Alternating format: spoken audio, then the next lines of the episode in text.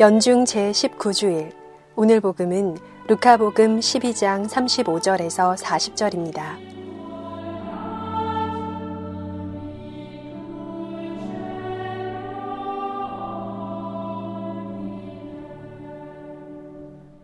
주님께서 여러분과 함께 루카가 전한 거룩한 복음입니다.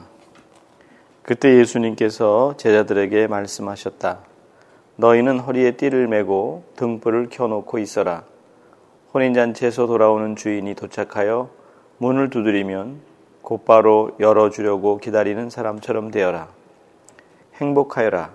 주인이 와서 볼 때 깨어있는 종들. 내가 진실로 너희에게 말한다. 그 주인은 띠를 메고 그들을 식탁에 앉게 한 다음 그들 곁으로 가서 시종을 들 것이다. 주인이 밤중에 오든 새벽에 오든 종들의 그러한 모습을 보게 되면 그들은 행복하다. 이것을 명심하여라. 도둑이 몇 시에 올지 집주인이 알면 자기 집을 뚫고 들어오도록 내버려 두지 않을 것이다. 너희도 준비하고 있어라. 너희가 생각하지도 않은 때 사람의 아들이 올 것이다. 주님의 말씀입니다.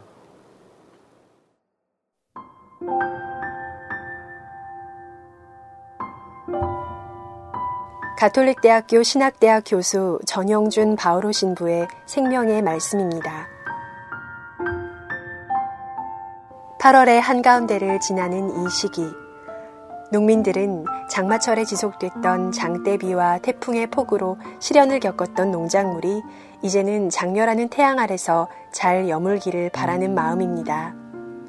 하지만 곧이어 발생하는 병해충 때문에 농촌에서는 피해를 줄이고자 각종 방역 작업을 합니다. 주민의 건강을 지키고자 방역 차량이 동네 곳곳을 다니기도 합니다. 사람의 건강은 이렇게 지킨다면 무뎌져 가는 사람들의 내면의 양심은 어떻게 회복시킬 수 있을까요? 예를 들어 우리나라는 교통 관련 각종 분야에서 사고율이 세계적으로 높은 나라들 중 하나라고 합니다. 즉, 교통경찰이 각종 장비를 동원하여 단속하면 법규를 지키는 척 하다가 단속이 없을 때는 자기 마음대로 행동하는 것이 사고율을 높이는 원인이라는 것입니다. 하지만 우리나라 못지않게 교통법규를 지키지 않는 나라의 사고율이 오히려 우리나라보다 훨씬 낮은 경우도 있습니다. 차이점은 자동차보다 사람을 우선시하는 생명 존중의 마음입니다. 자동차에 우선권이 있는 신호에서도 사람이 지나가고 있으면 끝까지 기다려주는 마음을 갖는 것입니다.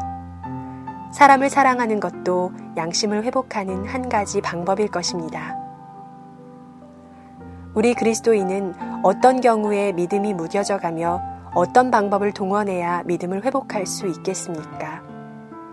오늘 제1독서인 지혜서에서는 다음과 같이 이야기합니다. 당신께서는 저희의 적들을 처벌하신 그 방법으로 저희를 당신께 부르시고 영광스럽게 해주셨습니다. 즉, 하느님의 법에 동의하였느냐 하지 않았느냐에 따라 같은 하느님의 법으로 의인들의 구원과 원수들의 파멸이 갈렸습니다. 또한 오늘 제2독서인 히브리서에서는 다음과 같이 이야기합니다. 자기들은 이 세상에서 이방인이며 나그네일 따름이라고 고백하였습니다. 아브라함과 그 후손들은 이 세상에 속한 약속의 땅 가나안을 넘어서서 진정한 본향이 어디에 있는지 바라봄으로써 믿음을 인정받았습니다. 그렇다면 여러분은 일상 속에서 여러분의 마음을 어디에 두고 여러분의 시선은 어느 곳을 바라보며 살아가십니까? 오늘 복음에서 예수님께서는 다음과 같이 말씀하십니다.